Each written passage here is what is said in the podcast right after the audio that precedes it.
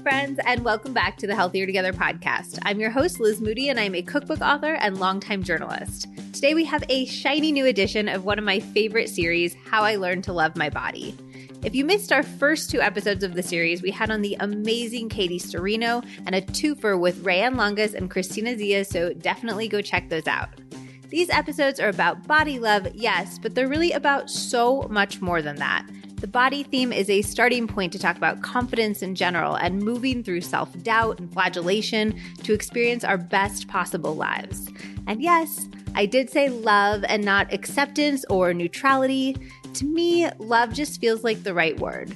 It's a lifelong relationship that we're talking about. And like love, it doesn't have to be bliss and butterflies every single second. It can be ups and downs and growing and learning and work, but all with the underlying acknowledgement of deep respect and care. Love. On today's episode, I have on the incredibly charismatic Achieng Agutu. Achieng is the founder of No Ordinary Noire, where she helps hundreds of thousands of women tap into their most powerful selves. She's also been the center of campaigns for companies like Valentino and featured in online publications such as Vogue magazine. And let me tell you, her energy is contagious, and if this episode doesn't leave a smile on your face, well, I don't know what to tell you. We talk about Achieng's childhood in Kenya and how notions of health, beauty, and what a perfect body looks like differs there from in the U S, where she moved in her teens. She shares incredible, actionable advice for dealing with imposter syndrome and, honestly, the single most transforming reframe of jealousy that I've heard. It's helped me so much just in the time since the interview. Fundamentally, though, this is an episode about confidence with stories and actionable, specific tips to help you feel proud of, at home in, and excited by not just your beautiful body, but every facet of your wonderful self. As always, Achieng and I would love to hear what's resonating as you listen, so tag me. I am at Liz Moody, and she is at No Ordinary Noire. And if you are new to the pod, remember to subscribe so you don't miss out on future episodes, including one about the neuroscience of anxiety, an interview with my dermatologist about how to get glowing skin, and Ask the Doctor all about energy, and so much more. And if you have anyone in your life who is doubting even for a second how amazing they are or not living as their fullest, truest self, send them the link to this episode. Hype them up. It is rough out there, and the more of Achieng's type of energy that we can spread, the better. Okay, I love you. You're wonderful. Let's get into the episode. All right, Achieng, I so appreciate you taking the time to come and share your incredible energy with all of us. I just feel like you're a, a beacon of positivity and lightness in the world. Oh my God, thank you so much for having me. I'm excited. I came with clear skin, colors, nails, so I know I you can do some it. like A S M R with the nails again. I know, I can be like... Okay, now that everybody feels really calm and wonderful. Um, how are you today? You just kind of got off, you went to Fashion Week and all of that, right? Yes, it was my first Fashion Week and it was insane. It was insane. It was so much fun, but like every day it was work, work, work, work, work. And if I was like not at a show or like an event or an after party, I was like trying to maybe sleep or trying to get food, which like I was, I was talking to one of my friends and she was like, you need to figure out your schedule. You need to prioritize sleep, food, and drinking water. And those are things that I did not do. They're three b- pretty basic things. Pretty basic things. It's just like you're on the go, go, go because you're in like the the magic, the the brilliance of Fashion Week. And it's like you want to be everywhere at once, but like have no time to like eat or drink. And the only time you get to drink something that you're popping champagne somewhere or like drinking. So it's like it wasn't healthy. But we made it, you know, we had How a great time. How much of it was like work versus like fun? Like, I feel like it looks so glamorous when you're watching it from afar. Um, it was very glamorous for sure. Um, as in like work for me would be like the fun part of like things that I love to do. Like, you know, taking pictures of outfits, meeting different um, people in the industry, going to fashion shows, you know, and after parties. Like, so it was, it was very fun and glamorous, but like that was the work I was doing. But it was any memorable encounters, like celeb encounters or designer encounters or anything? Yes. Oh my God. I'm sorry. I'm so excited. So Saks, um, Saks had an event, like an after party event. And like, I thought it was just going to be cute and kiki and low key. It wasn't, which it was fine. Everybody was vaccinated. We love a vaccinated girl. But then some, there was just like a rush of like people trying to like get through, like move, move, move, move, move. And I was like, what is going on? Don't push me. I'm here to look cute. And then Sarah Paulson just walks past me. And I'm looking at her, I'm like, oh my God. And she holds my hand. She's like, you look so beautiful. I love your outfit. And at that point in time, I was about to pass away, you know, taking that on. But like Sarah Paulson, like she held my hand. And like, honestly, I felt like I shouldn't wash my hand for like a month because like she touched me, but I love her so much. She's and that amazing. Was, she's Do amazing. Do you watch all the like American Horror Stories? Yes, yes, yes. It's a good show. And I love her. She's, she's just, honestly, she's the white woman I love. Um, and so it was she fantastic. Makes the list. She makes the list, but she is fabulous in person and so sweet. And like, that was like probably the highlight of my fashion week. So. Can I ask, like, so this is your first fashion week. Yes. Do you ever feel moments of like when you're surrounded by all these celebrities and all these designers and all of that, do you ever feel moments of like imposter syndrome? Or are you able to fully come to it with like, I deserve to be here. I fit in. Honestly speaking, I did feel very impostery in those moments. Um, and I think it's just because like me moving into this space of like social media and growing a lot has happened so fast. So I just haven't had the opportunity to really process like, wow, this is what you're really doing. Mm. This is something I've wanted to do for such a long time. And then all of a sudden, like, boom, you're in it, girl. Be there, do what you've got to do. So there was so many moments like we, I was um, invited to, Laquan Smith has had a Met Gala after party and I attended that and just like was feeling like, oh, am I supposed to be here? Like what's happening? Like so many people are like taking pictures of me, all this, all these, it's just like, it feels scary, but my my mom is like my number one fan. We've been besties since nineteen ninety-six, since I popped out the Vogue. And she always reminds me like, you have worked hard for this. You have worked mm. so hard for this and you deserve to be there. So relish in the magic, relish in the goodness. Like this is for you. So be in there, own your shit, be the queen that you know you are and just live your life. And yeah, as in it's hard, it's difficult, but... As in, I just have to realize, like, dang, I've really put myself out there to get myself to where I am today, period. So is that, like, the self-talk you have when you're, like, having that little niggling imposter? You, like, do you hear your mom's voice in your head? I hear my mom's voice in my head, but also a lot of the times, if there's a bathroom close by, I'd go to the mirror and, like, say to myself, or I just, like, record myself on my phone, like, being mm. like, listen up. You're amazing. You're a bad bitch. You, you did the work to get yourself here today. Mm. And I think...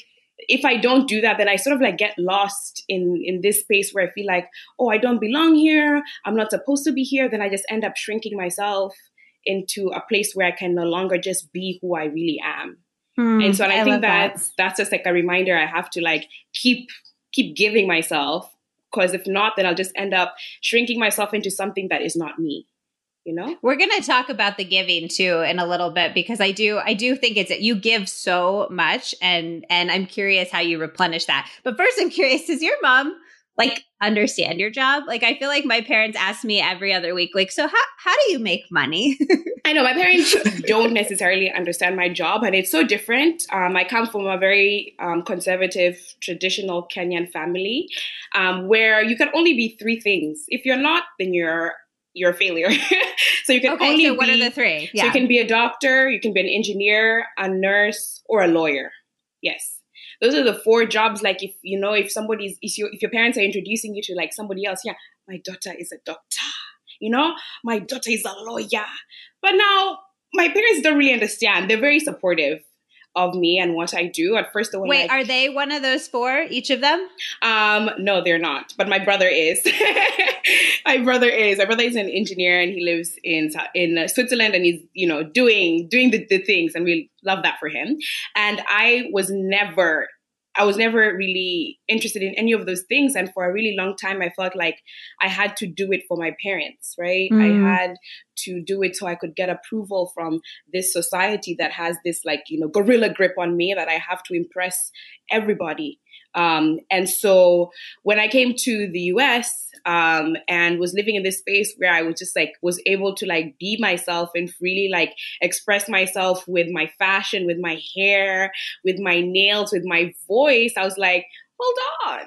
but why should I be a doctor when I could be something else that, you know, that I'm passionate about?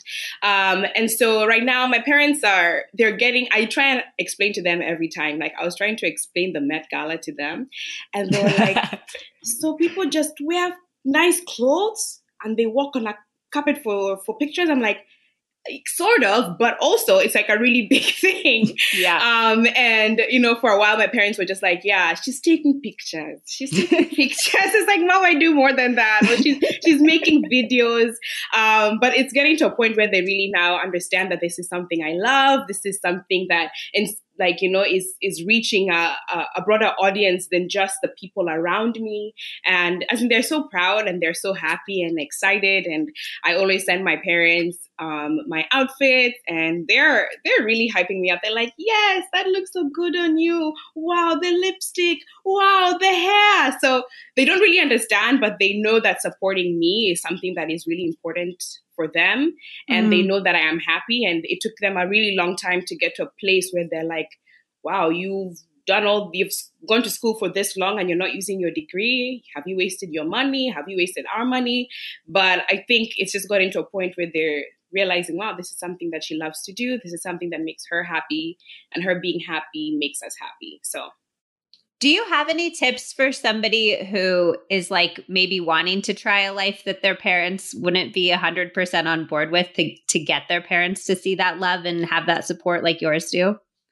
I could say it's it's very difficult um, because, you know, for most most people, like your parents are like your pillars, right? You're their, your support group. They're the people who you look, you know, up to or for advice or anything of that sort.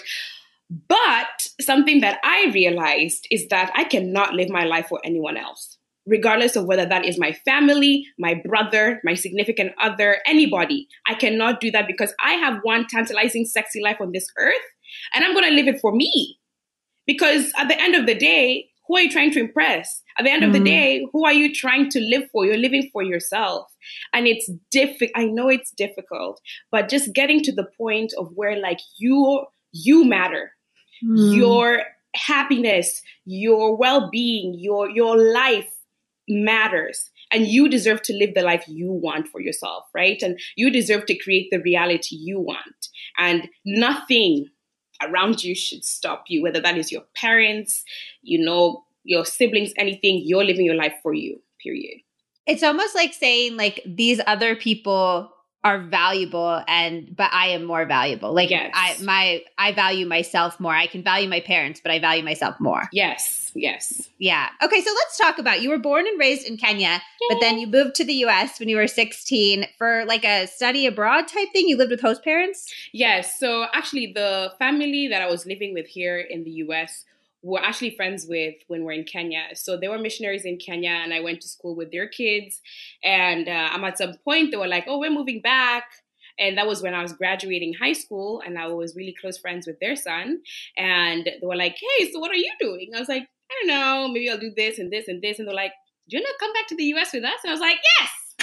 Let's go.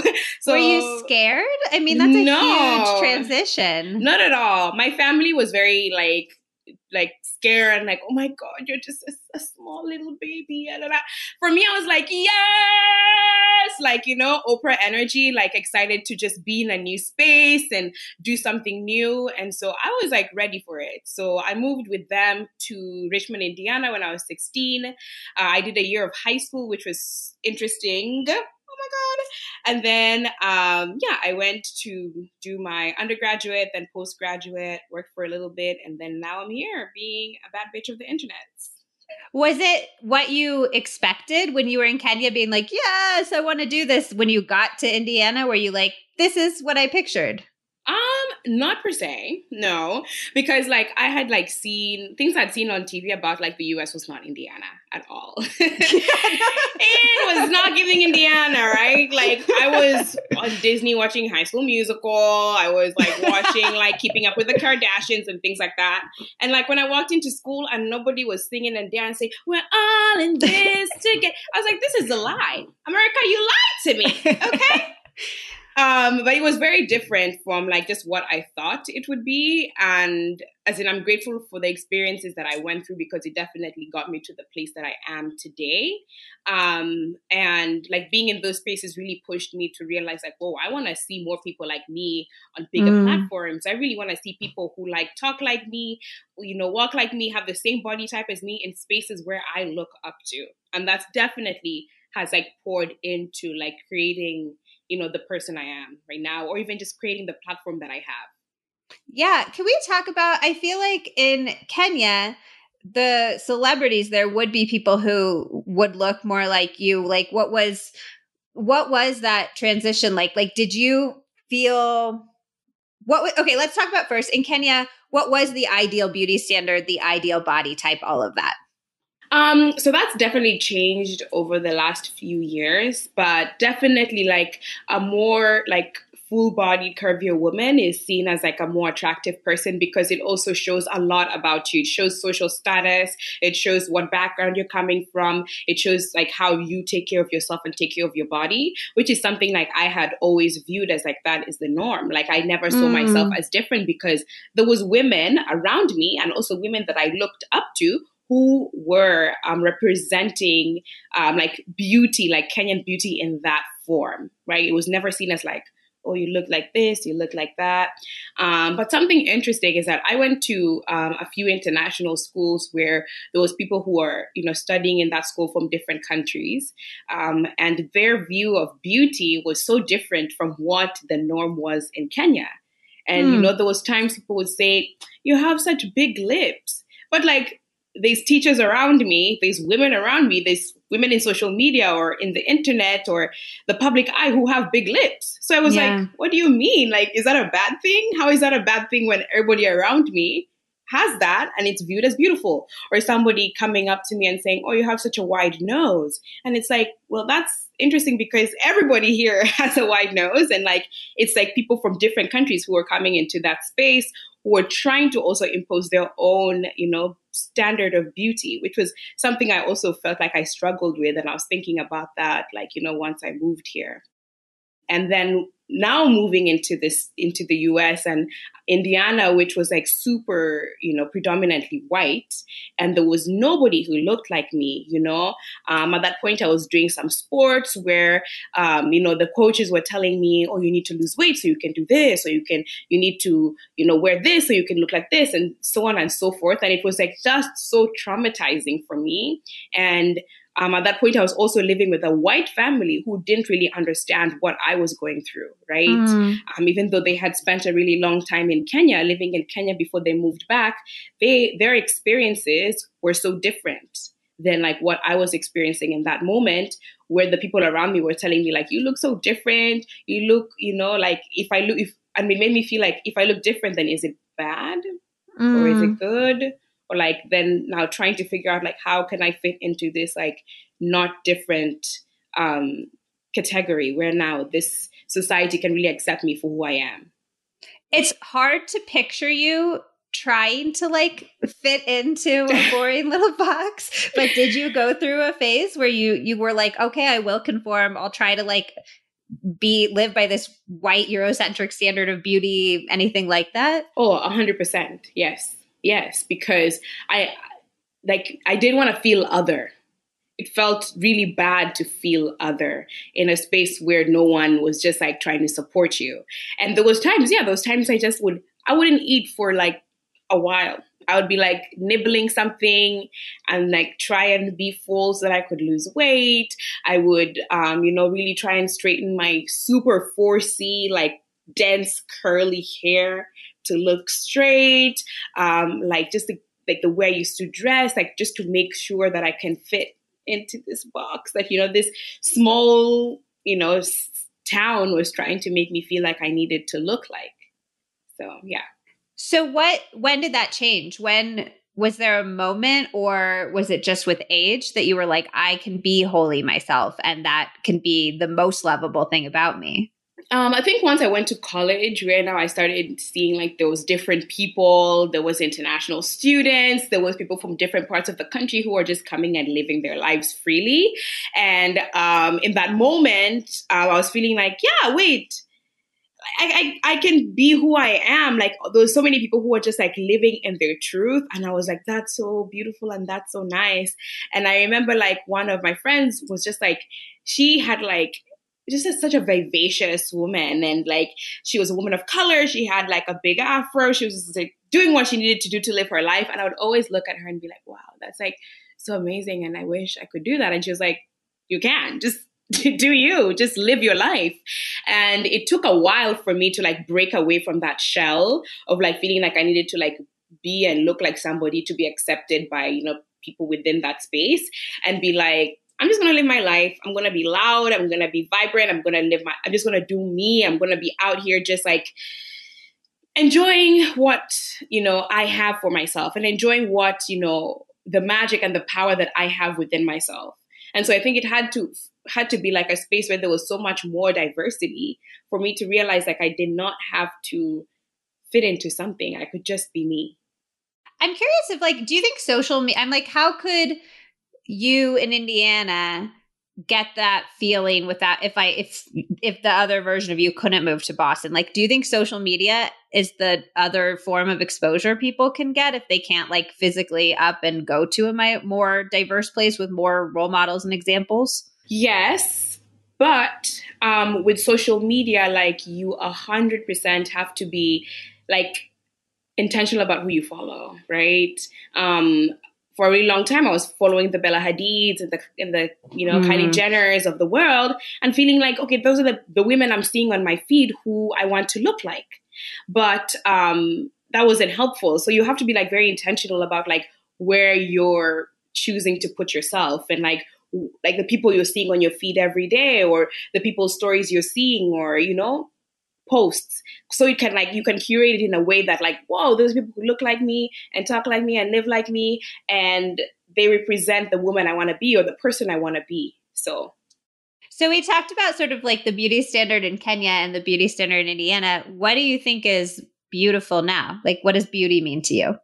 Oh, beauty is like, for me, it is just authenticity. It is who I am, right?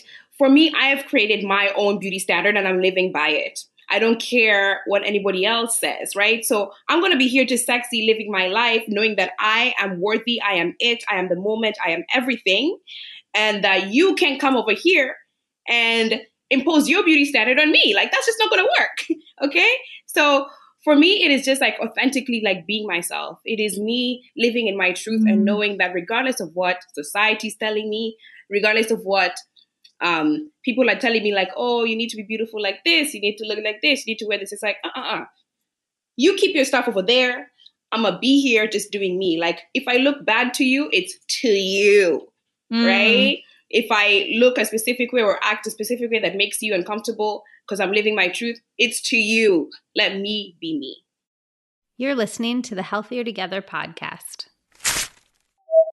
I get asked constantly about my favorite protein powders because, quite frankly, it can be really hard to find ones that have great ingredients and actually taste good.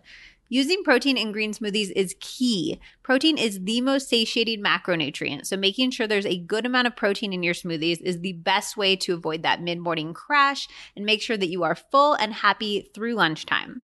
I've tried pretty much every protein powder on the market, and there are only a few that I like enough to keep stocked in my kitchen to use in all of my green smoothies, and I am so excited to introduce you to one of them today. Meet Clean Lean Protein by Nuzest. These protein powders have some of the best ingredient lists that I have ever seen, with no allergens, gums, or emulsifiers. It's a pea protein base, but they use this crazy patented chemical-free technique to make the protein highly digestible. It's actually got a ninety-eight percent digestibility rating, which is way higher than most protein powders on the market. That means that all of the protein on the label is actually being absorbed and assimilated by your body, which is not always the case. That same process ensures that the texture is super smooth too, so it's not gritty and gross like so many protein powders. It's regularly tested for gluten, soy, dairy, heavy metals, and pesticides, so you can rest assured that you are just getting protein and nothing that can be at all harmful. Currently, I am obsessed with their digestive support line. They have a probiotic vanilla and a probiotic cacao. The vanilla gets its flavor from organic vanilla beans and is lightly sweetened with just a touch of organic coconut sugar. The cacao has just organic coconut sugar and cacao powder, and they both have probiotics and L-glutamine, which is one of my very favorite gut health supplements. Basically, if you are looking for a protein that has everything you want and nothing that you don't, Nuzest will be your new go-to. They'll taste amazing in all of my smoothie recipes, I promise. And of course, I have got an amazing deal for you. Head to nuzest.us slash Liz to check it out.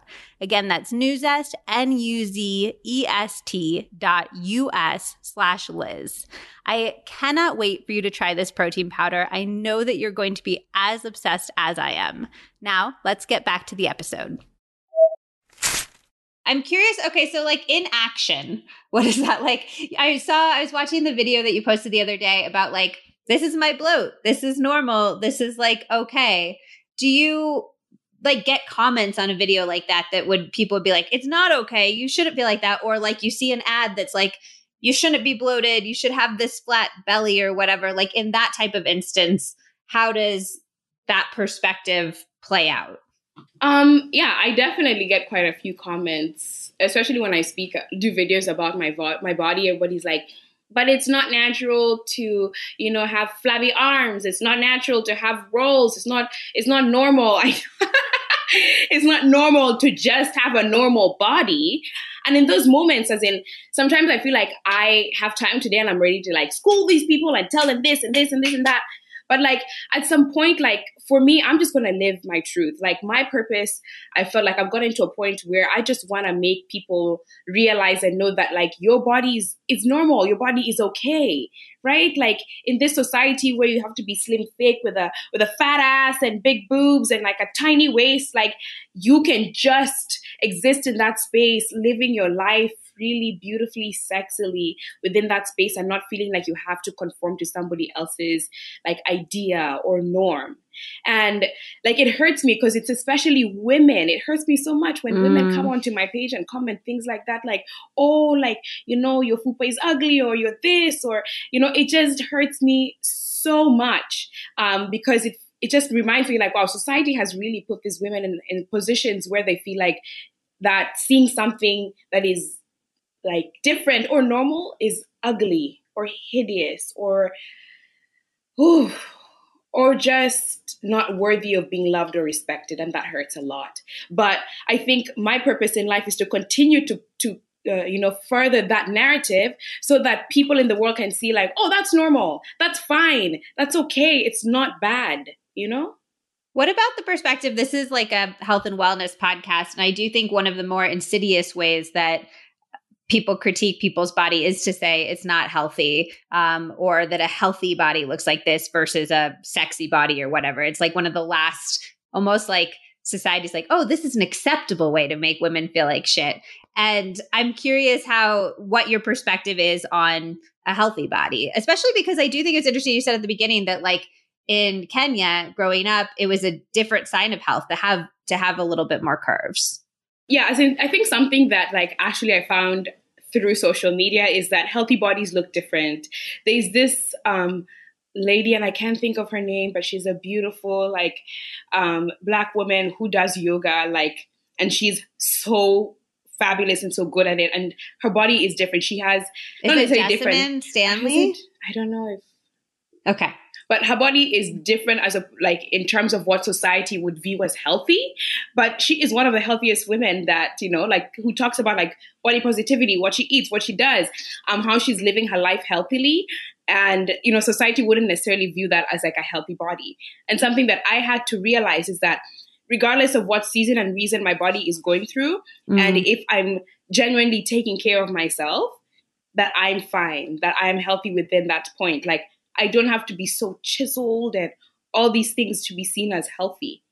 You know, it's it's the way you view yourself. It's what you're doing to have like a, a balanced life, whether that's in what you're, how you're living your life, the movement you're doing, um, what you're choosing to eat, where you're choosing to be, um, mentally, where you're choosing to like, who you're trying, choosing to be with or so on and so forth. So I think I had to realize that different bodies, especially different healthy bodies look different. They don't have just one standard.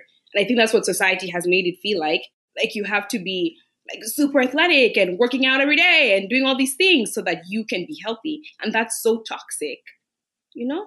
It's also funny that you can like live in your body and like you can know what you feed your body and you can know how you meditate and how you move and all of that. But then somebody from the outside can say like, oh no, you're not healthy because of something I physically, like because I view your arms as this way. And then, and then that totally counters in your brain the fact that you live in your body twenty-four hours a day and you know how healthy, like all the stuff you're doing for it, you know? Mm-hmm, mm-hmm. Yeah. It's really interesting. Okay. I did a editorial series back when I was working as an editor full-time about wellness secrets from around the world. And I love wellness secrets from around the world. We would like interview people from different countries and just be like, what are you eating? Like, do you have like specialties? Like, tell us all the, the, the juice. Do you have anything from growing up in Kenya that was like a fun wellness secret? This is like a dental wellness one that oh, my okay. grandfather used to use is as in he we use we have like eucalyptus trees all over our home. Oh, that must and smell so good. So good. And he would go and, you know, break one off and peel off the stick and then just suck on it or like move it through his mouth the whole like for whenever he's like if he's walking or talking, and it would just like get your teeth like like stronger and like a little bit more wider. And I don't know if that huh. was like, that was like a, I, I've never done the history behind that, but he always used to do that. And every time we went on a walk, he would pluck one and give us like little sticks to like chew and swish around our mouth. Huh. That's yeah. really interesting. Yeah. I think that's the only one I can think about right now, but yeah. What about approach to food? Did you, did your, I mean, I feel like everybody talks about like the standard American diet and they call it the SAD because it's like sad. Sad. Um, did you, do you have eating habits from Kenya that you've held over here because they feel healthier, or do you miss how you ate there at all? Or do you like stuff you've learned here about eating well? I one hundred percent miss eating the way I ate in Kenya. It would be, as in something I would call like, let's say like a whole meal. There would always be like a vegetable with every meal that you eat. Mm. Um, and it would always be like so filling. And I remember this story of like the first time I went back to Kenya to visit my family, like like Kenyans' love languages is is food, right? Mm. Sharing food. If you come to my home, even if you we just went to a restaurant and ate, you're coming to my home and I mean, I'm going to ask you, would you like some tea and cake? Would you like this or that or that? Like food is like such a loving way to like mm. be around people and just live life and just show love. And the first time I went back home, um, I was in the city, the capital with my cousins, and they had a feast. They had like, they made like rice and, and ugali, which is like, um, kind of like a, a staple food. It's ground up maize and you cook it in water until it's hard, and that's what you use to like pick up different things. Oh, interesting. They had like chicken, they had they had mutton, they had goat, they had all these things cooked because I was there. And I was there and I served like a little bit of rice and some beans, and they thought I was sick. They said, please, please, if you're sick, tell us now. If you're sick, please let, let this sickness leave you. I said, no, I'm full. They're like, but all this food, like we made it for you because we love mm. you. We made it for you because, you know, we want you to be full. We want you to be like, just, you know, a f- fullness is goodness. That's what my, my mm. dad always says. Fullness is goodness. And like, He, my, my dad always says, like, how are you going to live like a full life on an empty stomach, right? Mm. And um, that's just like how Kenyans choose to live their lives. Like eating back home is so, it's so festive. Mm. Like regardless of whether you're just having lunch with your, you know, with your, with yourself or like having dinner with the family, it's always so festive and exciting. And I feel like when I came here, like it was so different. I was, I had people in my life who, when we went out to eat, they would ask how many calories are in that or how many of this. And I felt like, oh, maybe I should do that. So I know how many calories I'm taking in. Or, you know, you th- there's never a menu in Kenya that says, you know, a skinny, you know, the skinny section. Have you seen those? Like yeah. the skinny margarita or the skinny stuff. Like those things were so new to me. I was like, why? Why would why, like why does food have to be categorized in like different mm. you know, portions or different ways like that? Um, where at home it's just like so lively and full, and literally like over Christmas, which come to come to Kenya, let me show you let me show you how we do it.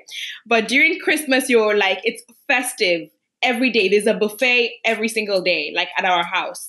from mm. the week of Christmas. It's like every day you feel like you've just eaten breakfast. They're calling you for lunch. You feel like you've just eaten, eaten lunch. There's four o'clock tea with cake. After four o'clock tea, there's dinner. And then there's nine p.m. tea. You're like, whoa, I'm, I'm, I'm full of life. I'm full of love. I'm full of, you know, just enjoyment. So, yeah. It's funny because I think that like diet culture obviously does that, and deprivation culture robs the joy from food. But I do think that can happen in like health and wellness culture as well, when you're like, well, am I like eating the right, like, is this exactly as healthy as it could be? What exactly is in this, blah, blah, blah. And I think that sometimes we forget about almost like the health benefits of approaching your food with joy and celebration and festivity yes. and excitement. Yeah. And I... I- I will, I will be honest and say, like, the first time I moved into the U S, I, that, that joy was very much stifled, you know? Have it you was, brought it back? Like, do you feel like when you're eating now, you can you oh, can bring the energy? Yes, yes, because I definitely left that po- that space where I felt like, oh, I need to eat specific things. I can't eat this. I can't, you know, mix this and this. Because I, I just was just, at some point, I'm just eating food just so I could kind of carry myself through the day. It was yeah. never like I'm eating food to fill my, my, you know, myself or nourish my temple or just like feel good. Like food is such a beautiful thing. And such a beautiful you know, thing. I, with being in the U S, I've always wanted to keep my, my Kenyan roots very, very, very strong. Um, I never want to like lose it because, um, you know, the society has different norms than I have in Kenya. And, you know, I had to get back to a point where I was, you know, going through this healing journey of starting to like love myself and have confidence in myself, where I was like, you know, food is something that like brings me joy, regardless of like what I'm eating. Like I want to experience different cultures. I want to experience different people. I want to experience different, you know, spices and flavors that bring like joy into my life. Yeah, a hundred percent. I mean, it's almost like if you're, if you're taking it out as a category of joy, you're just like omitting this huge opportunity for joy that we, that we have available to us, you know? Yeah. Your fashion sense is incredible. How do you, you come up with your outfits? Like, what do you think about when you put them together? And I'm particularly, because this is the How I Learned to Love My Body episode, I would love to know how dressing your body plays in to your fashion choices. It um, just definitely something I've gotten to learn is that I was always following trends for a really long time. And some of those trends did not fit my body, did not flatter my body, did not, you know, just fit me in a way that you that I felt like, well, I look good. But I would always follow those trends because I mm. wanted to be keeping up until... Um, I was talking to one of my friends and we had gone shopping and I was trying to wear, to put on something and I tried it on and I was like, I like it. She was like, you don't like it. Mm. It looks, you you don't like it. You feel like, can you express like how you feel there? And we kind of just got to a point where I was like, I guess the things that I'm trying to fit into just don't flatter my body type. And until I got to the point where I started to like find pieces and things that really flattered the way my body was looking. You know, I, I love clothes that just kind of like fit like a second skin, mm. that just like feel like one. It's just like not something that's too ex- like, you know, extra hanging or something that is too tight or something that just feels like uncomfortable on the body. And so I started getting to this point where I was finding more um, clothing and outfits that flatter me. Not just because they're trendy or just because they're there. It was like things that look, you know, good, good with my body type. And also wanted to have that as like something that really speaks to my own personality. And so I love vibrant colors. I love things that definitely catch people's attention because that's the way I want to move through the world.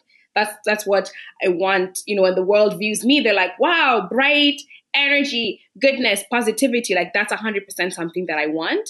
And yeah, it took a really long time before I got to a point where I was like, yeah, I'm actually wearing things that flatter me or wearing things that like suit how, you know, how my body is looking like right now, as opposed to just what is on trending right now or what is, you know, good or what other people are wearing, but like what looks good on me?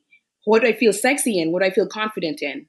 And I think it's interesting, the notion of flattering the body you have versus changing it. Like you said, second skin, and I picture people sort of like trying to jam their body into something because it should be tight or like, yeah, hiding there. And I think to be second skin, you have to be confident in the first skin, the yes. skin that's underneath that. And so yes. I think that that's, I'm, I'm curious how that learning to love and be confident with your body thing or perspective influenced the fashion that you were able to choose and feel comfortable choosing? I think it started with like wearing things that were like very much outside of my comfort zone, mm. um, to sort of like try and find what exactly I love and what exactly, you know, I feel good and sexy and, and beautiful and happy and comfortable in. And, you know, it started with like a point where like I started wearing like crop tops because I was like super insecure about the way my belly was looking and would only wear things that like would hide my belly, like, you know, high, high rise jeans or like, um, like wear something with like a corset or, you know, something that really hi- like hid my belly. And so I would start with like wearing like, like, like um, crop tops like around my apartment and be like, okay, this is cute. I feel free. I feel happy.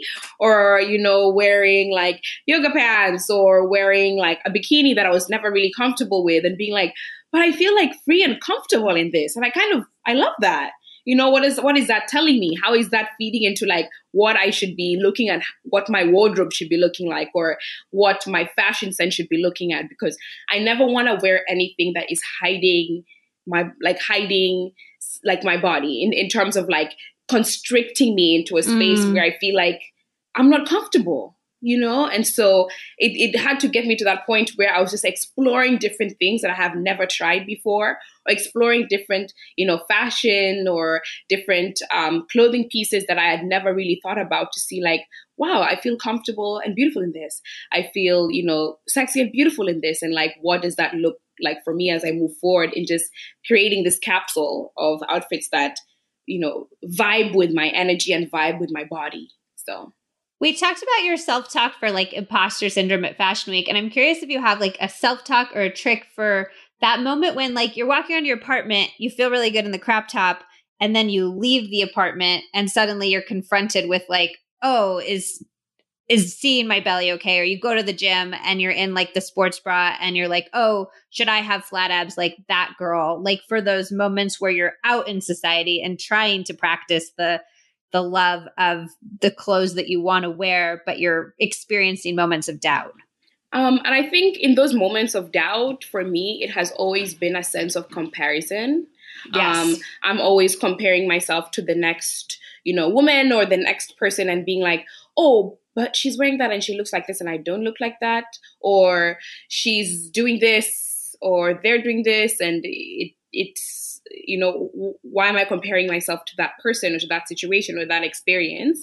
Um, and my, my dad always says comparison is a disease. It really is. It, it is, but I it have is. it. I can't get rid I, of I, it. I know. And it's really hard because I think for me, like my journey has very much been an intentional journey of trying to get to my, myself to a place where I so damn badly love myself that nothing else and no one else, regardless of what is going on in their lives, will affect me or how I'm moving in this world. And um, for me, in those spaces, like when I'm like going out with a crop top or going out in the gym and like I'm like, oh, my body doesn't look like that. It's like, why am I feeling like that? Or like, why am I, you, you know, feeling like I'm different or other? And I kind of like trying to figure out like the root of that, as opposed to making it feel like, oh, there's something wrong with me or there's something bad mm. with me. Like and a that, more analytical? Like almost? a more analytical thing, because I want to figure out the root of like, where is that coming from? Why am I feeling mm. insecure right now because that other person looks different from me or that other person's life looks different from me? Like, what is that in my head or in my body or in my soul that is making me feel like I'm so other, it's bad? What... What is the answer to that usually when you're having that sort of analytical moment? Like, could you just walk me through that in, in a real life situation briefly? Yeah. Like, for example, if I walked out and I was wearing, let's say like a bodycon dress and I saw another girl and I'm like, oh, she looks really good and like that, but she doesn't have like the fupa like I do, or, you know, she, the rolls aren't showing on her.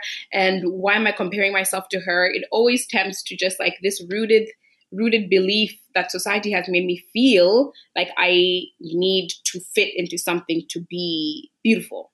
And so it's like okay, but why am I feeling that? Am I feeling insecure because I think she's more prettier than me? Am I feeling insecure because she, um, I feel like she is intimidating me in this moment with the way she's looking, the way she's talking, the way she's walking? And what can I do to counteract that so that I am not, you know, projecting this neg- this negativity to somebody else and also projecting this negativity to myself?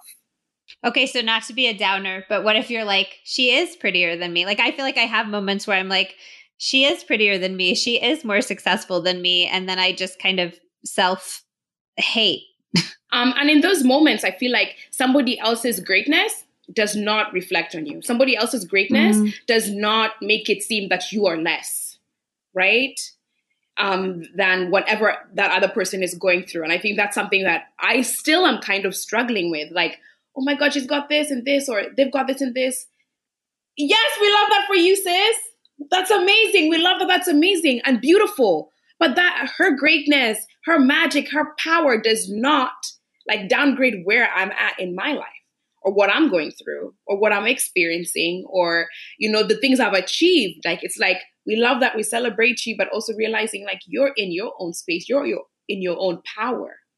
And there's like enough, like her greatness doesn't mean I can't have my, like, yeah, they're not, they actually, I think you said it well, they don't, they're not related. Like, they're not, it's like, yeah.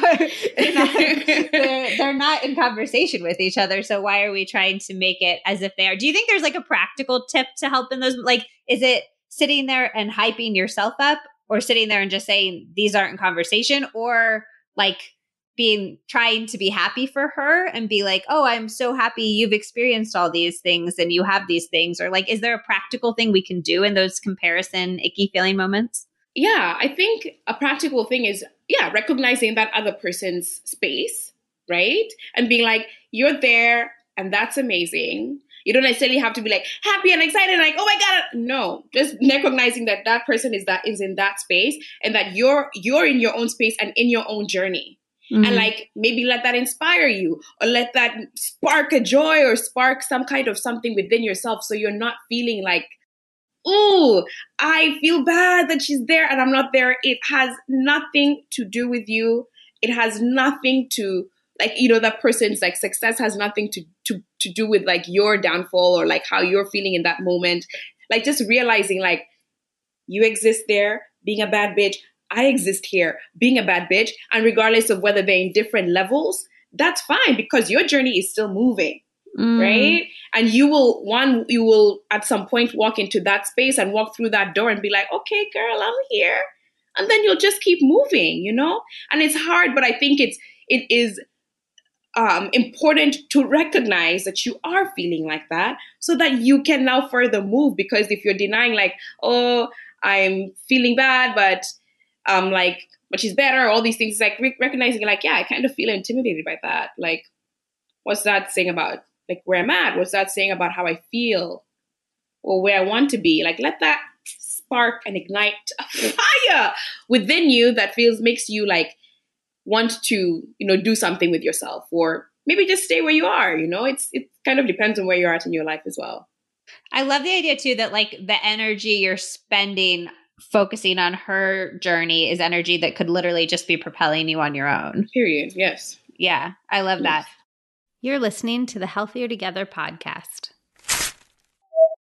This week's podcast is brought to you by Athletic Greens, one of my favorite supplements. I discovered Athletic Greens, I don't know, maybe five years ago now, and they've been an absolute lifesaver ever since.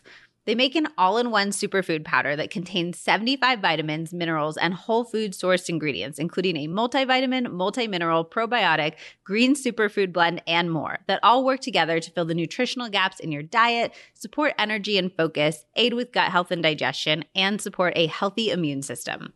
You all may know that I am addicted to green smoothies, and I basically consider Athletic Greens to be my replacement green smoothie on any day that I can't make one or just need an extra boost.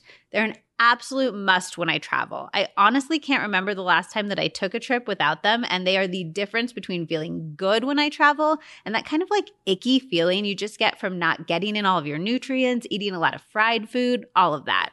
Also, this is anecdotal, but if I take Athletic Greens when I travel, I never get constipated. I used to get so constipated when I traveled.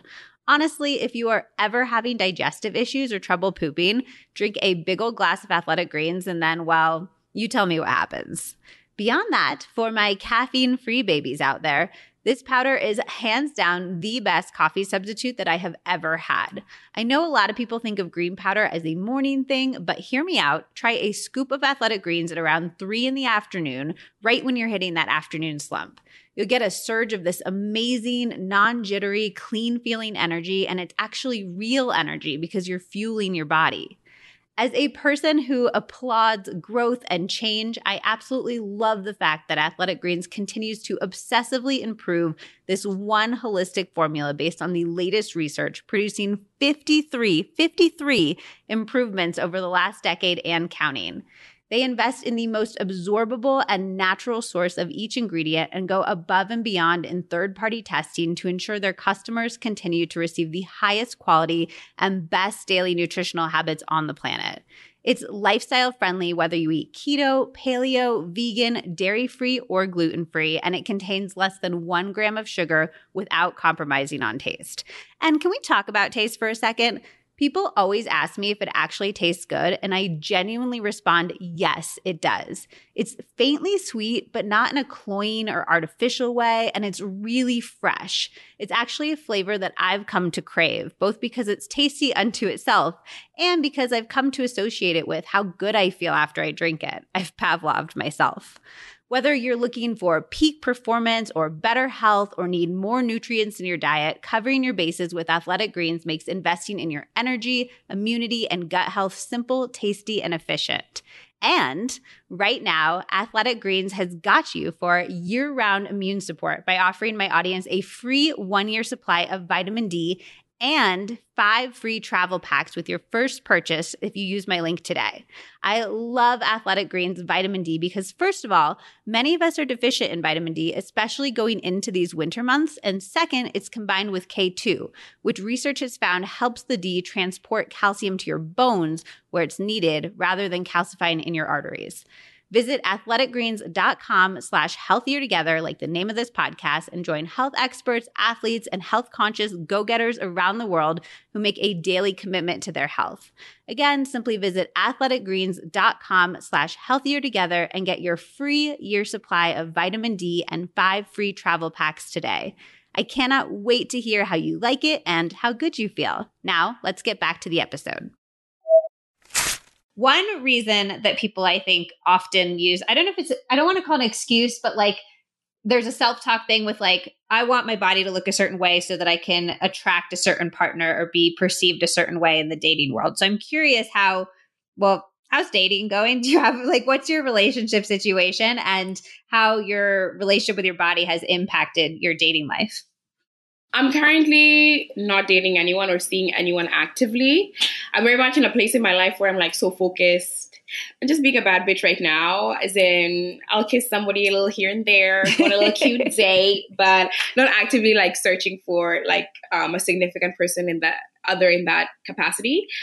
But something that I have learned is that you will miss living your life trying and waiting for your body to get to a specific space so that you can do something, so that mm. you can actually live your life freely. It is awful, it is toxic, and it is it is what society has just made people feel. Like, wait until you lose weight so you can, you know, fit into that dress to go here. Or wait until you lose weight so you can have that summer body. Wait until you lose weight so you can fit into your wedding dress, you know? Like, life is passing you by. Experiences, moments, feelings, people, relationships are passing you by as you wait to look a specific way and a certain way to do something. And that's something I've had to come to terms with. There was a time I would never go to the beach. I would not go to the beach with my friends because I thought I just looked so, so different and so bad. And I was like, I can't be in that space where I'm feeling like that. So I'm just going to stay here. There was so many times, you know, my friends were like, we want to travel to this beautiful tropical place. But I was like, oh, but my body, I don't have my summer body.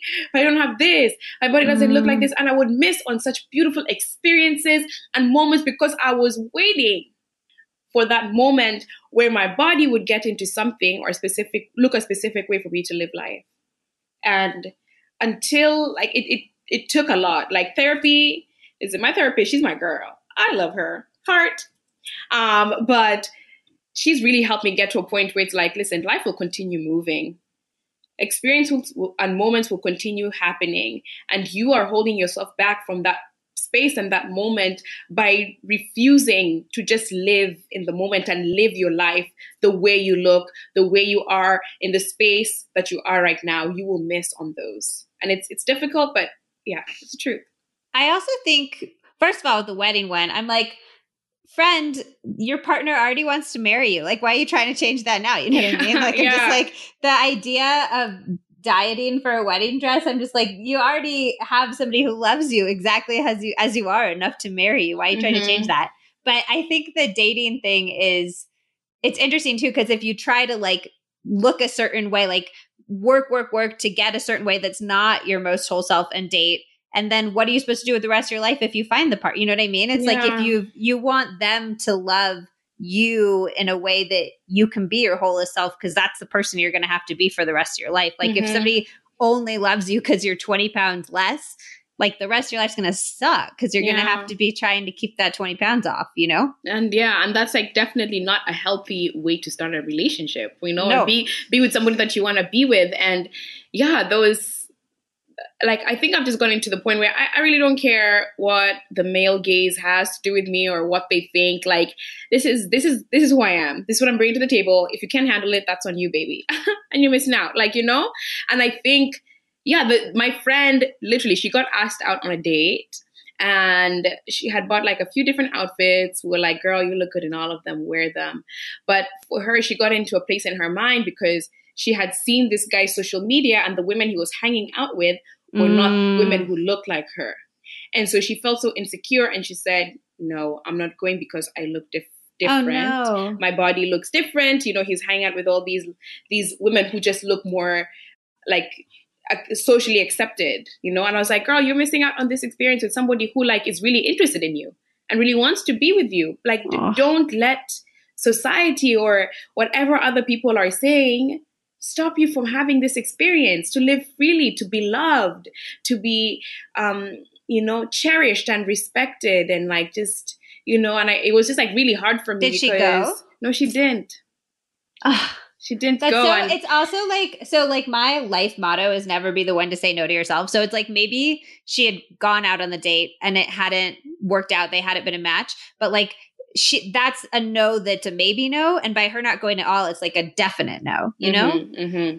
That's like, that's a little heartbreaking. Yeah, it was. And I think like she's probably not the only person who's experiencing that, you know? And oh, for sure. Probably people around the world who are stopping themselves from, you know, living their lives because of the where they are in, in their lives in terms of how their body looks, because society's like, you gotta be like this to do this. You gotta be like this to be here. And it's frustrating. You mentioned therapy. Do you have any other sort of like tools in your toolbox for feeling like the bad bitch you are every day? Um, dancing. Definitely. Any for me, like if I'm feeling down, like move, when you have your body in motion, I feel like for me, it just changes a, a lot because mm. I feel like I store a lot of tension and trauma in my body, whether that's my jaw when I have it clenched all the time, or like my shoulders because I'm tense, or my knees.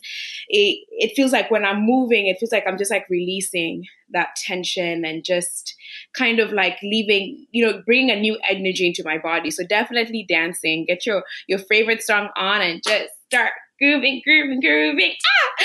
So I would say um, being in motion, and I definitely write every like every time like I'm feeling sad, I like write, or even when I'm happy, just like I just journal a lot, and mm. um, I love that I can like go back and look like six months ago, like. What was I feeling? What was I doing? And how far I've come. I think that that growth or the changes that happened between that time, whether it's a week or a day or a year or six months, I like seeing that because it shows me that like my life is not linear. My feelings, my emotions are not linear, and that I keep on going through stages and phases and, and seasons and reasons to like, you know, keep moving and keep being me. I love that. I was going to ask, I mentioned at the top of the episode, I think you do. You give so much to other people. And I also think it takes energy to kind of change public perceptions and to share messages that other people aren't sharing. So I'm curious how you replenish and restore that energy. Is journaling like a big thing for that? Or is there anything else you do to kind of like, I don't know, like reset and restore? Um, journaling is a big thing. And, and that's like kind of how I process a lot of what I go through. Definitely, like I love being around my family, whether it's my family here in the States or back home, and just like talking. I think I need people and and things to ground me, because sometimes I just keep like getting like into different levels and situations where I'm like, oh my God, I need something to just like hold me and bring me down. Um, mm. So definitely being around people just that um, are able to like remind me of like my reality and like who I'm around and what I'm doing.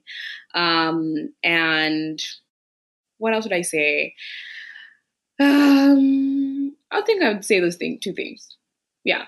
Being with people, talking, talking to people and, and, and journaling are, are pretty big things to like kind of ground me and like have me self-reflect. Yeah. I think community is also like so underlooked almost as like a wellness tool. Like it's mm-hmm. like, we're like, so like, what are you eating? How are you meditating? How are you moving? And I think that like there's there's been a thousand studies that show the importance of community for our physical health and for our mental health, you mm-hmm, know? Mm-hmm, yes. And I think it's just so under like, okay, I'm going to do a little bit of like, it's going to be a pseudo speed round, but I want to just talk about confidence. Yes. What makes you feel the most confident in your life?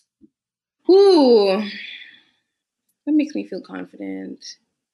I don't know. Can I, I'm, I think I'm just going to say myself. Like I have... I have come through a really long journey. Um, my very, the very first day, like I was traveling to the U S was in twenty, twenty thirteen, twenty thirteen. And I had gotten braids mm. and I, I lived in a space where like, I wasn't really allowed to be myself. Like I'd always be told to be quiet, stop asking questions, stop doing this and this and this and this.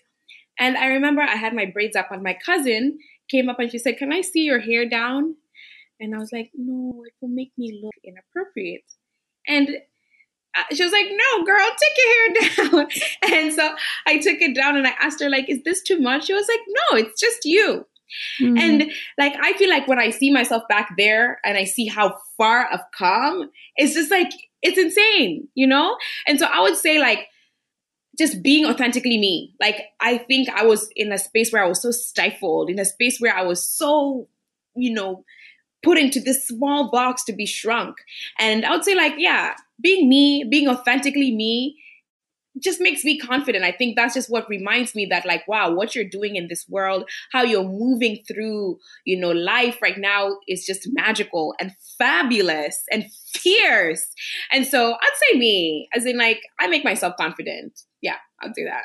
Do you agree or disagree with the statement that like being yourself is a muscle and the more you work it out, the stronger it gets and the easier it gets? A hundred percent. I agree with that. I, I feel like you like embody that for me. Like you were like, I...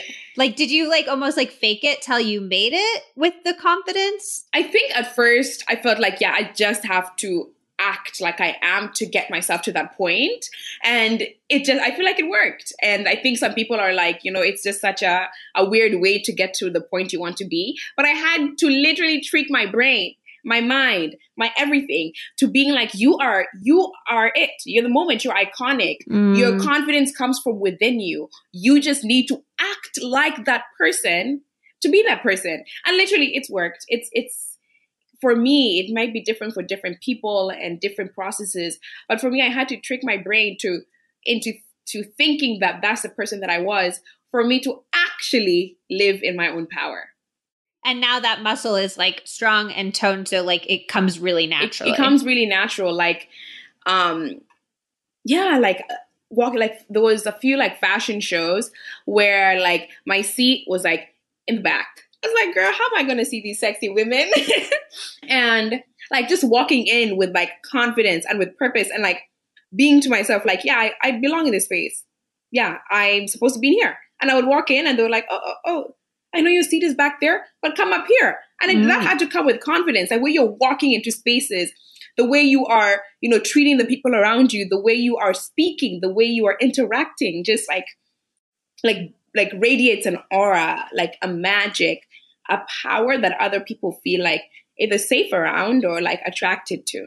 Mm, yeah. I love that. If you had one tip or piece of advice for people listening to this, they're like, I want to be that confident. I want that so bad. Like that they could actually action today. What would you say? Um, I would say you have one life. You literally have one life on this earth, and you have the power to create the reality that you want for yourself. So just start it. Um, I know this might be hard for people, but stop worrying about soci- what society and people have to say about you. Like, do their opinions pay your bills?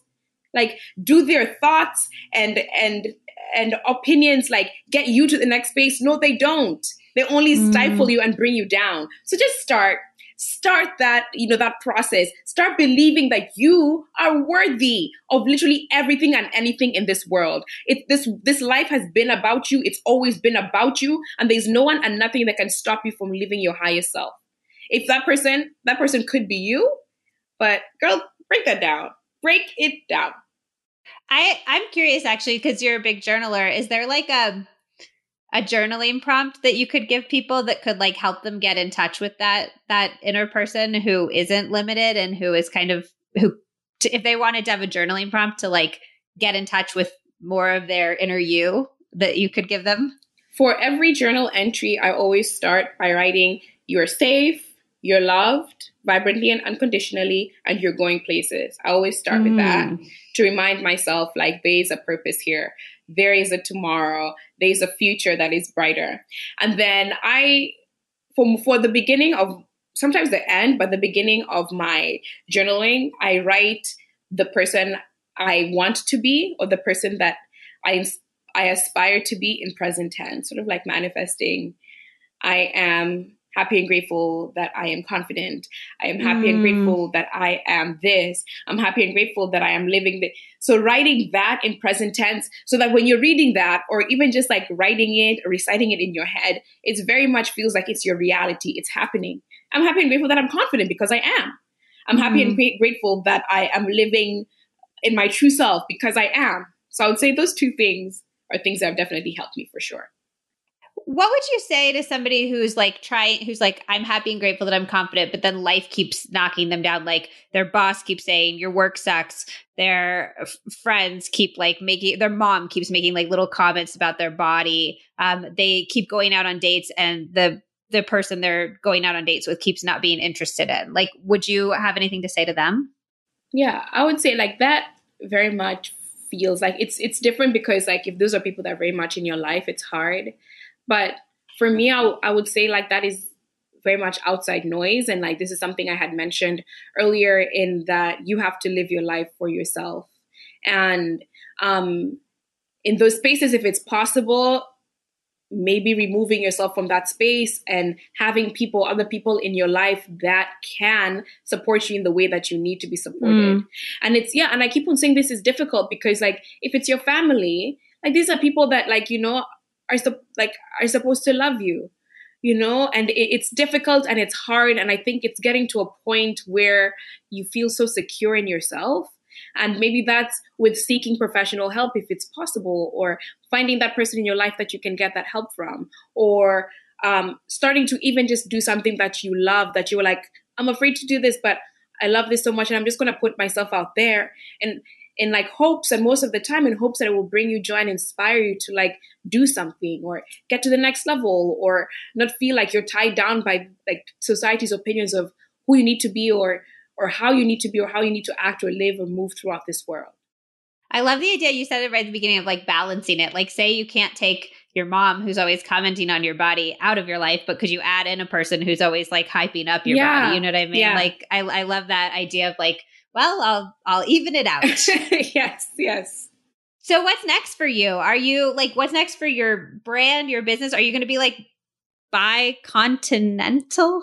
Like, are you going to be back and forth with Kenya and the U S? You mentioned moving to New York before we started recording. Yes. Um, there's so many things I want to do with myself and my brand. Like, my brand very, right now is very much like social media, but I want to extend it into something that is more tangible. And I have a few ideas in mind. Um, something that I'm very passionate about is like making people feel like they can just wear what they want and what they feel comfortable in and just feel like they're on top of the world and that they are majestic and powerful and sexy and beautiful. And so I would love to like maybe create, not maybe, let me speak in, let me speak it into existence. I would love to create, you know, a clothing brand where people, um, feel like, wow, this is something I can wear regardless of body type, regard, regardless of, of what your skin, your skin tone, regardless of what, you know, your a disability or anything, that you are just able to wear clothes that just make you feel good and mm. happy and, and beautiful. And that's something I really want to do. And I don't know how it's going to look like, but it's something that I'm very passionate about and I would love to bring out to the world. Um, I would love to do more like speaking engagements where just on top of hyping you up on social media, you're like, wait, hold up. There's a there's a, a branch or a conference or something I can go to and like really learn something from this, as opposed to just feeling like, oh, I feel confident off of viewing your videos. It's like, I feel confident off of this experience I just had with you, or this moment we just experienced, or this talk, or so on and so forth. So something more tangible is what I want to expand to. And there's a lot of things I'm thinking about, but keep your eyes out. I want to just point out really fast for everybody listening what you just did, which was you were like, I, it's not a maybe, it's not hesitant. We hear what we say about ourselves. We hear the words that we choose and the attitude with which we approach our dreams. And I think you just did a really powerful little moment of correction that people could learn from, honestly, and, and myself too. Like, I'm really trying to be cognizant of the words that I'm thinking and choosing about myself, because I'm listening to myself all the time. I'm listening to myself more than anybody else is listening to me. And I think that that little correction you did, it's like little, but it, it really matters. Yeah, it does. It does. And I think there was this like thing I was reading on the internet is like those friends who change your if to when. Like, mm. so for example, like, Um, you're talking about like a business you're trying to create. And it's like, well, if I, if I start the business, it's like when you start the business, or like, um, if I do this, it's like when you do this. Like, I love, I love that, I love that support. And like, sometimes, um, you have to be your own best friend. You have to be your, you know, the person who is pushing yourself, because something that I learned is that at some point, the motivation won't come. The the person who you is telling you, get up, move, do this, won't come. That push, that zeal sometimes won't come. And you have to do it for yourself. You have to get I up and that. Be like, okay, this is what I'm doing. You know, you have to be your best friend in the mirror saying like, oh, not the if, but when I do this, this is what's going to happen. When I'm this, this is what is going to happen. And it's something I'm learning too, because for a really long time, I was afraid of being by myself and being alone, and not necessarily when it has to do with like relationships, like a significant other, but like with friends and family. Mm. And like the pandemic very much showed that, like those times where I was, it was just like I was quarantining by myself, and who the heck is going to get me up to cook? Who the heck is going to motivate me to get up and mm. do my work? It was me, you know? And so sometimes you just have to look at yourself in the mirror and say, hey, bestie, you're amazing. You're fabulous. You're fantastic. You're worthy. You are it. You're the moment. You're iconic. You're a legend, period.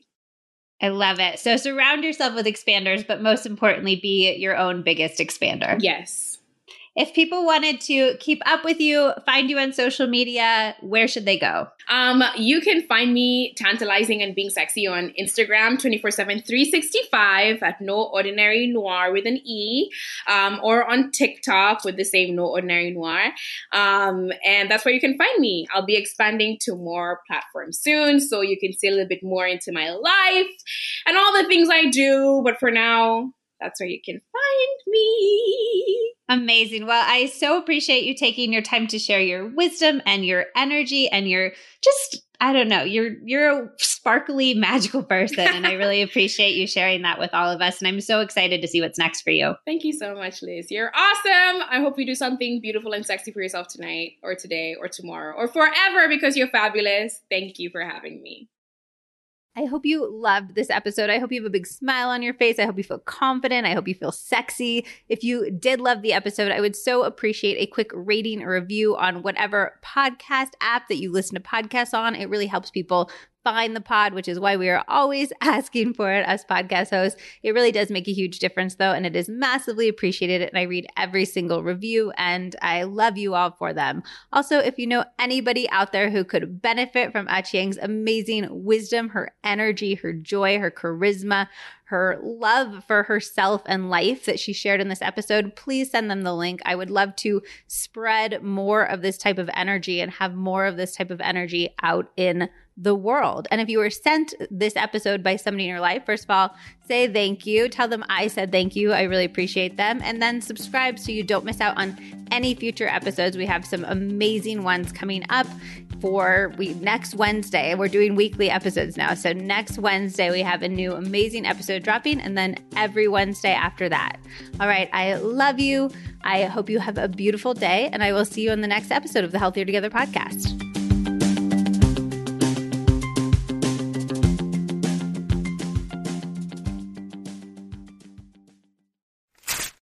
Money was such a source of anxiety for me for a long time. I'm always talking about building good, healthy habits, but I didn't have any when it came to financial wellness.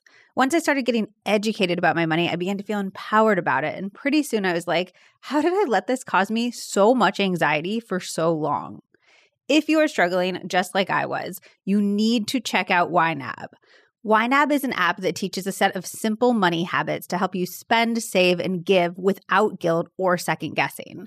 It's one of the apps that experts I talk to recommend over and over because it's grounded in techniques that you won't see anywhere else that actually work. You start off by learning four simple core habits that are actually genius and have completely changed the way that I think about money. And then it guides you through saving so you are never caught off guard by a surprise expense again, so you feel safe and secure with money. But maybe more importantly, it also helps you fit the things that you love into your spending plan so that you know you have the money for that bachelorette party or that weekend getaway that you've been dreaming of. Also, and I love this, you can add up to six users to one account. So if you manage money as roommates or with your partner, it has got you covered. It has incredibly high ratings on all platforms and has become a huge cult hit because it's helped millions of people actually build the financial life of their dreams, even people who truly thought it was impossible. Check out Y NAB and learn the habits with a one-month free trial, no credit card required, at w w w dot y nab dot com slash Liz Moody. You'll get a month completely free and be able to see for yourself what a big difference it makes. I promise you're going to get back way more than you spend. That's w w w dot y nab dot com slash Liz Moody.